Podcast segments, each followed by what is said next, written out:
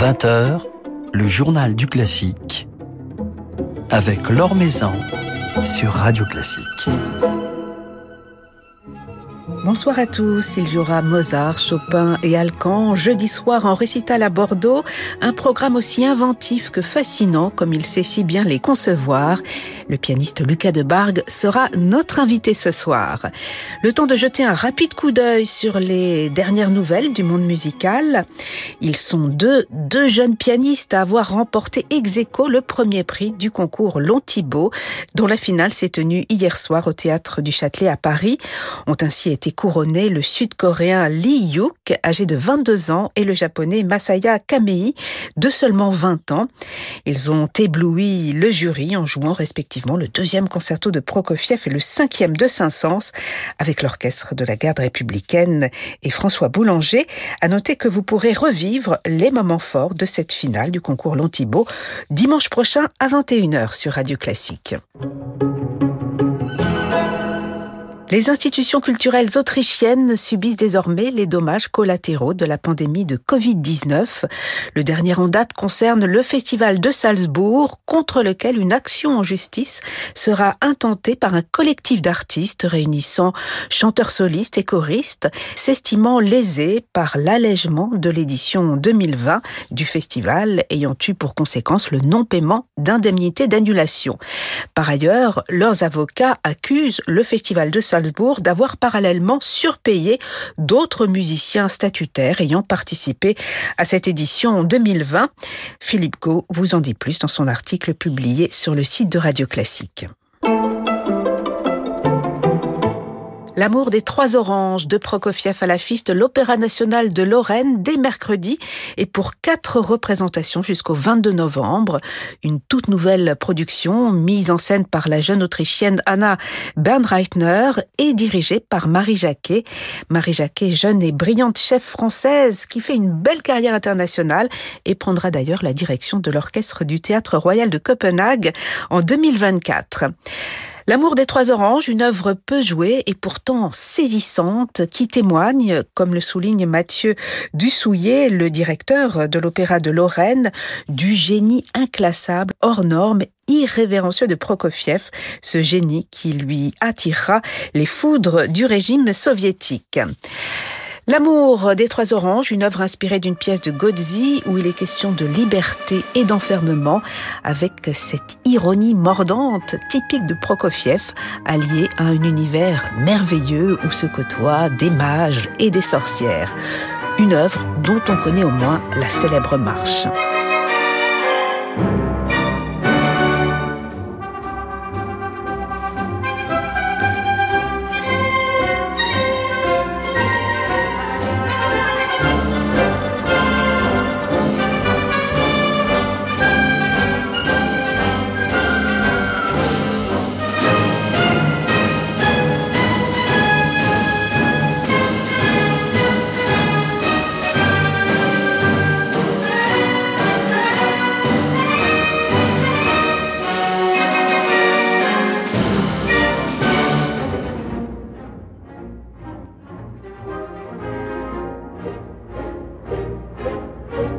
Bye.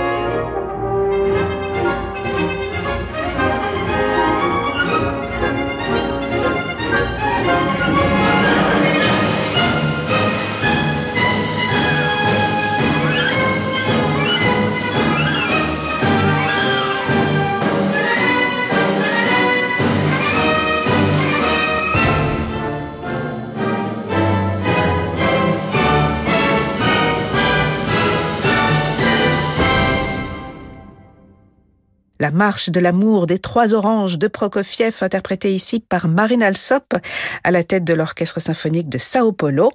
Et c'est une autre femme, Marie Jacot, qui dirigera cette marche, qui dirigera tout l'opéra de Prokofiev, L'amour des trois oranges, les 16, 19, 20 et 22 novembre à Nancy, à l'Opéra national de Lorraine. Une toute nouvelle production mise en scène par Anna Bernreitner, avec dans la distribution, entre autres, Dionne Mazerol, Pierre Desrets, Louis Roche ou encore Anna Séguin. L'Or Maison sur Radio Classique. Les amoureux du piano ont rendez-vous à Bordeaux en ce mois de novembre à l'occasion de la nouvelle édition du festival L'Esprit du piano qui pendant presque un mois met à l'honneur de grandes figures euh, comme des talents émergents du clavier. Alors parmi les rendez-vous très attendus, le récital de Lucas de Bargue jeudi soir à l'auditorium. Lucas de Bargue qui est justement avec nous ce soir. Bonsoir. Bonsoir. L'auditorium de Bordeaux, c'est une salle euh, que vous connaissez ou, que vous allez découvrir euh, jeudi soir? Et non, c'est une salle que je vais découvrir. C'est la première fois que je vais me produire à Bordeaux, en fait. Donc j'ai hâte. Et j'y vais avec euh, un programme qui est mon nouveau programme pour cette saison, qui met à l'honneur trois compositeurs, Mozart, Chopin et Alcan. Et ce programme a pour particularité en fait de présenter des œuvres qui ont toutes été écrites en l'espace de 80 ans. Si vous prenez l'écart entre la, sonate de Mozart et le concerto d'Alcan, il n'y a que 80 années qui se sont écoulées et ça permet de mesurer l'extraordinaire évolution de l'écriture pour piano sur cette euh, très courte période. Voilà. Voilà, donc c'est la première fois que vous allez jouer euh, ce programme. Le public bordelais aura la primeur de l'entendre. C'est un programme, et on va l'évoquer avec vous ce soir, original, imaginatif, comme vous savez les, les concevoir. La conception d'un programme, le fait de souligner des affinités ou créer des contrastes, mettre en avant du grand répertoire, comme c'est le cas par exemple avec Mozart et Chopin, et puis de la découverte avec Alcan, c'est un art très subtil. Comment décririez-vous, Lucas Debarque, votre démarche dans dans la conception de, de programmes Qu'est-ce qui vous guide? Alors, j'essaye de ne pas me répéter euh, parce que c'est important que ce soit excitant pour moi euh, aussi. Il y a, ça a peu de chance d'être excitant pour le public si moi-même je suis pas mobilisé euh, par la musique que je propose. Et donc, à chaque nouveau programme de récital, j'essaie de trouver un nouveau canevas. Et à chaque fois, ça me prend quand même du temps parce que, comme vous le savez, il faut vous proposer des programmes plutôt à l'avance. Euh, et on n'est pas forcément dans l'état d'esprit qui correspond euh, à un programme. Moi, je suis dans l'état d'esprit des œuvres que je joue au présent, donc c'est parfois difficile de se projeter. Mais mm, pour moi, je suis d'accord pour dire que c'est un art parce que euh, le, le, fait de donner des récitals solo repose vraiment sur la, pour moi en tout cas, sur la capacité à créer une logique dans un programme, euh, dans un programme quand même d'une heure et demie, deux heures voilà, si vous avez juste une sorte de programme un peu saucisson où vous allez retrouver euh, une sonate de Beethoven et puis ensuite une pièce de Debussy ou que sais-je, en fait, moi-même j'ai du mal à écouter ce genre de concert. J'ai du mal à être braque-ballé comme ça d'un univers à l'autre. J'aime bien quand il y a une espèce de continuité et cette continuité, elle peut être créée par euh, par les tonalités de deux pièces, par la une période commune. Bah, je sais que dans le précédent programme, j'ai j'ai joué comme ça sur des tonalités communes entre Forêt et Scriabine. Je voulais montrer au public en fait ce qu'il y avait de commun et ce qu'il y avait de différent entre eux. Et je trouvais que les mettre côte à côte, eux qui ont écrit de la musique un peu à la même époque, ça permettait de, voir plus franchement les points communs et les différences. Donc j'aime bien jouer sur ce genre de choses. Et là, pour ce nouveau programme, c'est un programme qui se déroule dans l'ordre chronologique, hein, parce que on va de, de Mozart à Alcan, donc de, en gros de, de 1780 à 1850, et on voit l'écriture pour piano se, se diversifier et vraiment chercher des sonorités orchestrales. Mozart cherchait déjà en fait des dimensions orchestrales dans la sonate en la mineur. Il y a vraiment un souffle dans cette sonate, un souffle tragique auquel on peut associer des timbres symphoniques. On entend la, la timbale, la trompette, et c'est une vision de grande ampleur, plus grande que simplement le piano forte sur lequel il l'a écrite, on peut imaginer. Et toutes les œuvres du programme sont reliées par cette aspiration à aller au-delà du piano. Si vous prenez les pièces de Chopin aussi, je vais jouer la, deuxième balade et la, Polonaise Fantasy. Et en fait, c'est vraiment des pièces pour moi qui ont une dimension symphonique. Mais chacun de ces trois compositeurs, Mozart, Chopin et Alcan, s'y prend de manière différente. Voilà.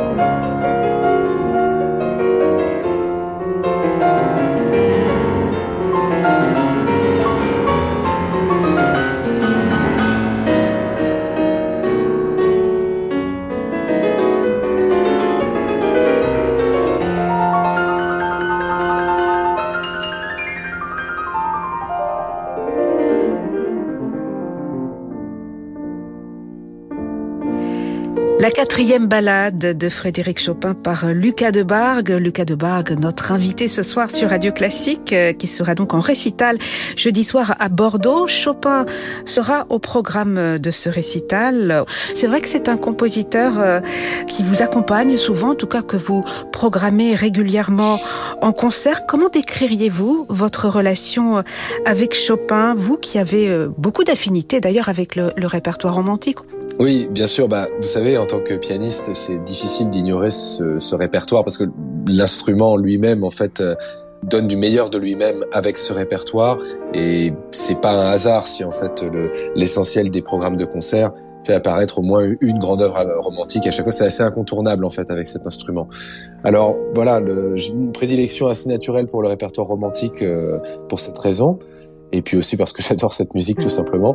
Euh, la musique de Chopin m'accompagne depuis mes débuts au piano, euh, mais c'est un compositeur qui est, qui est, vraiment très difficile à interpréter, très difficile à jouer en, aussi parce qu'en fait tout le monde le joue. Et il y a quelque chose de très intimidant par rapport à ça parce qu'on sait que quasiment toutes ces pièces sont des tubes que tout le monde connaît et on sent une espèce de soupir dans la salle avant une pièce de Chopin.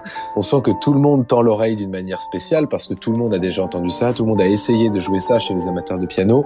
Chacun a un peu son idée. Euh, c'est incroyable en fait la précision que certains amateurs, euh, certains mélomanes peuvent atteindre en fait dans la critique d'une interprétation de Chopin par rapport à d'autres compositeurs.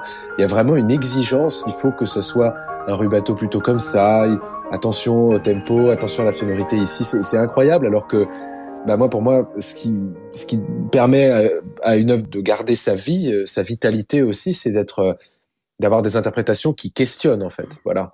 Euh, et c'est vrai que c'est assez difficile de faire ça avec Chopin parce qu'il y a un petit peu une, une sorte de religion, une sorte de de religion un peu tacite autour de ces interprétations avec un avec euh, bah, des professeurs aussi et des musicologues qui ont fait leur miel euh, avec euh, essentiellement en fait l'étude des pièces de Chopin. Alors que moi, ce que j'aime finalement, c'est de m'approcher au plus près de l'intimité d'un compositeur en direct.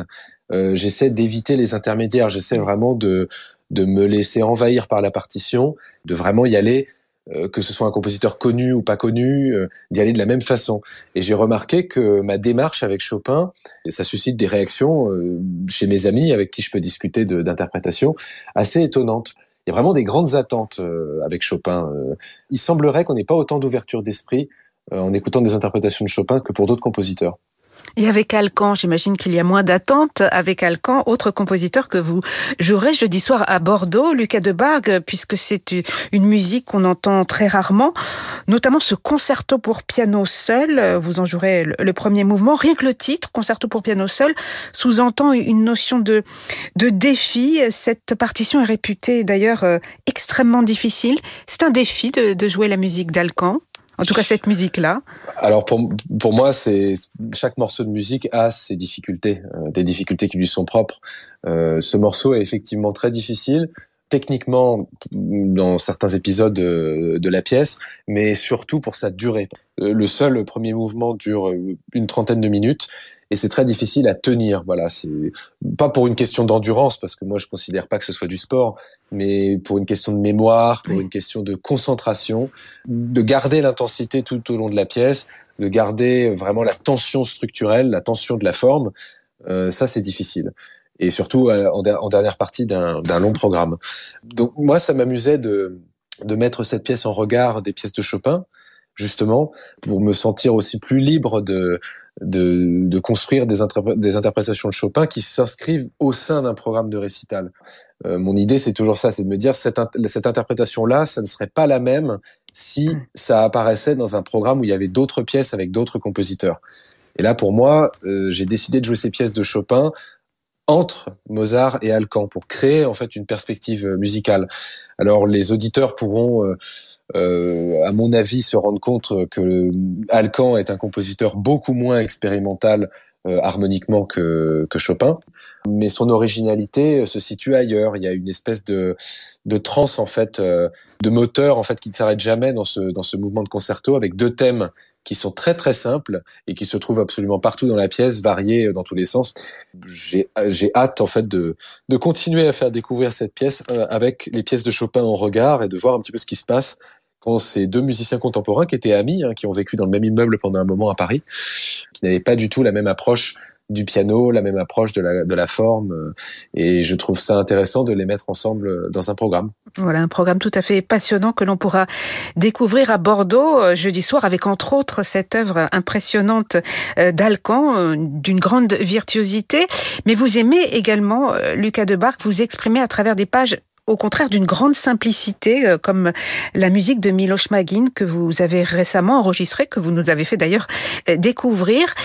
La simplicité, le côté épuré, intime, c'est tout aussi difficile à atteindre euh, que les prouesses techniques. Ah oui, c'est l'absolu. Moins il y a de notes, euh, plus c'est difficile à jouer. On est un peu à on ne peut pas se cacher derrière des, cascades de notes, en fait, quand on est avec une partition euh, dépouillée. Et là, on ne peut pas vraiment tricher, on va dire. moi, je pense que c'est important d'affronter les deux types, en fait, des morceaux d'extrême virtuosité et des morceaux euh, d'extrême simplicité. Et moi, j'ai une tendance, en fait, quand j'attaque un morceau de grande virtuosité, à simplifier les choses, à essayer de trouver en fait une manière de, une sorte de chant euh, caché sous les cascades de notes, et d'essayer de, de donner la priorité à ce, à ce chant. Et en face d'une pièce dépouillée comme une pièce de Magin ou admettons une pièce d'Eric Satie, là, au contraire, je vais chercher la sophistication.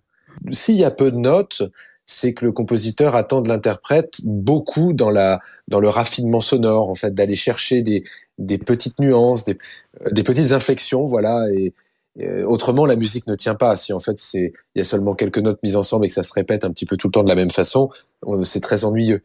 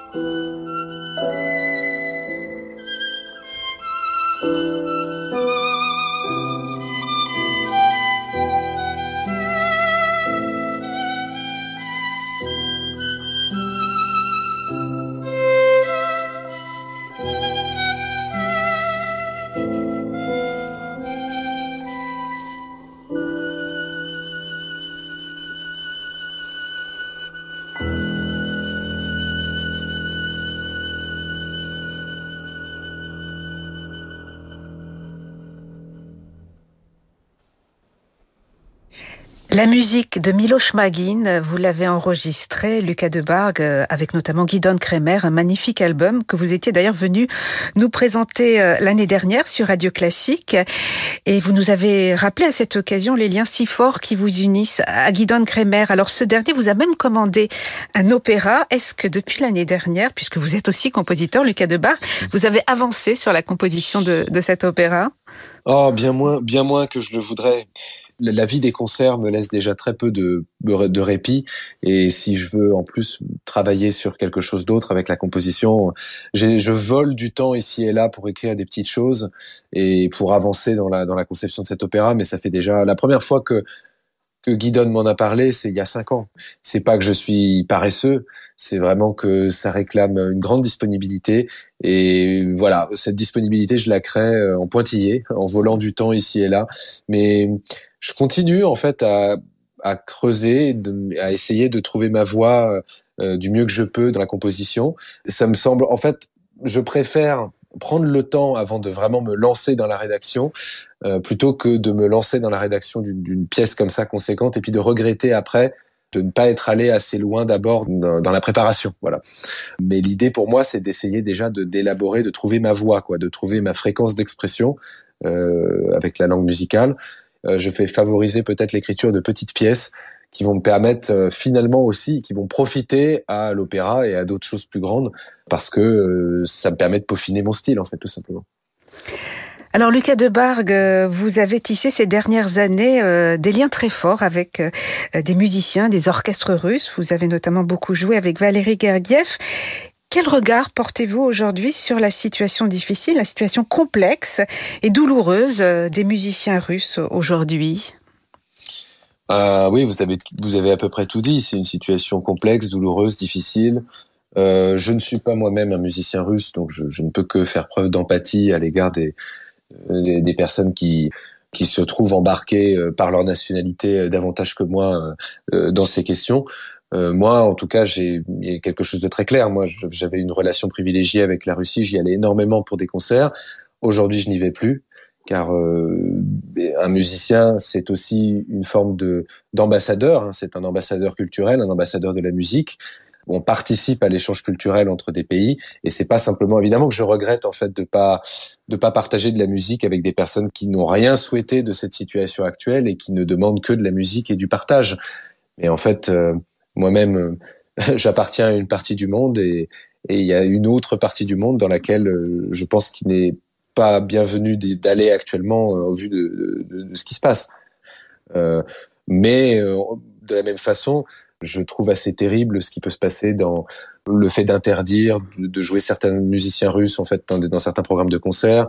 Euh, je pense que c'est vraiment une, réaction émotionnelle très compréhensible, mais je pense que c'est important d'essayer de faire la part vraiment entre la réalité d'une situation dramatique et en même temps il n'y a pas de raison en fait que certains compositeurs morts euh, soient bannis pour leur nationalité de programme de concert, à mon sens.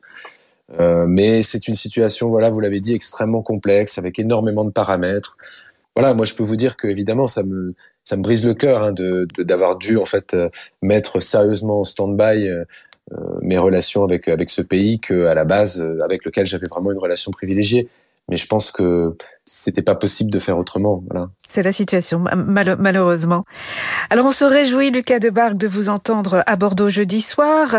Vous étiez venu l'année dernière vous nous présenter ce magnifique album euh, dédié à la musique de Miloš Magin. Il y avait eu juste avant le tout aussi merveilleux album euh, Scarlatis que vous préparez un, un nouvel enregistrement? Ah oui, il y a plusieurs choses qui vont sortir. Il y a plusieurs choses qui sont en boîte et dont je vais préparer la sortie mais je préfère euh, garder la surprise. On se reverra pour en parler. Eh ben oui, on prend rendez-vous. voilà. Merci infiniment d'avoir passé un moment avec nous. On va se quitter avec euh, quelques notes de Scarlatti. Merci beaucoup, Lucas de Bargue. Merci à vous.